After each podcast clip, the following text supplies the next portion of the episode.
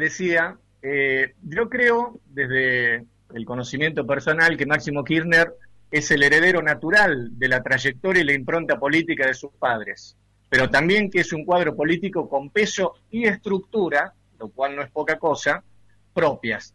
¿Qué opina usted de Máximo Kirchner? Sí, efectivamente, no lo conozco personalmente, punto uno. Segundo, ha hablado muy poco. Tercero, efectivamente, hoy no existe más la JP, existe la Cámpora, digamos, no hay locales.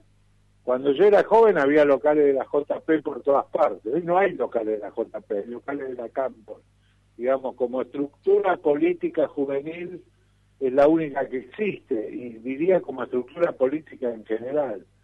Y por el otro lado, por lo que lo he escuchado a Máximo Kirchner, sí, me parece un hombre más eh, formado en la línea de su padre que de su madre, digamos.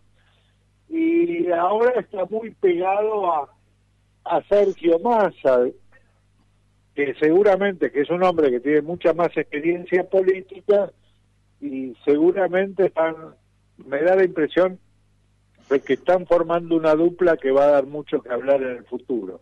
Respecto a Cristina, sí, efectivamente creo que Cristina va abdicando día a día para las cosas, la política de todos los días a favor de su hijo Máximo, y es Máximo el que se reúne con Alberto Fernández, eh, junto con Guado de Pedro, Sergio Massa, Santiago Cafiero, son los que forman el grupo del Ejecutivo representante de, esa coalición de gobierno que es el frente de todos, Y ahí Máximo está en nombre de, su madre.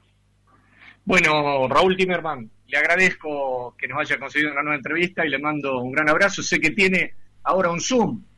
Sí, ¿Por qué no le cuenta a la audiencia a ver si alguien se quiere Les voy a dar una sorpresa, ¿eh?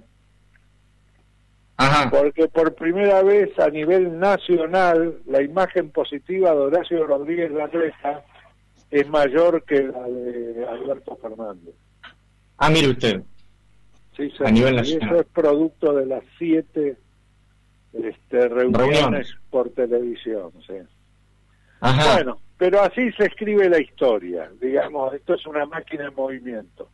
Y lo que uno cuenta es la fotografía del momento, nada más. Así es, Raúl.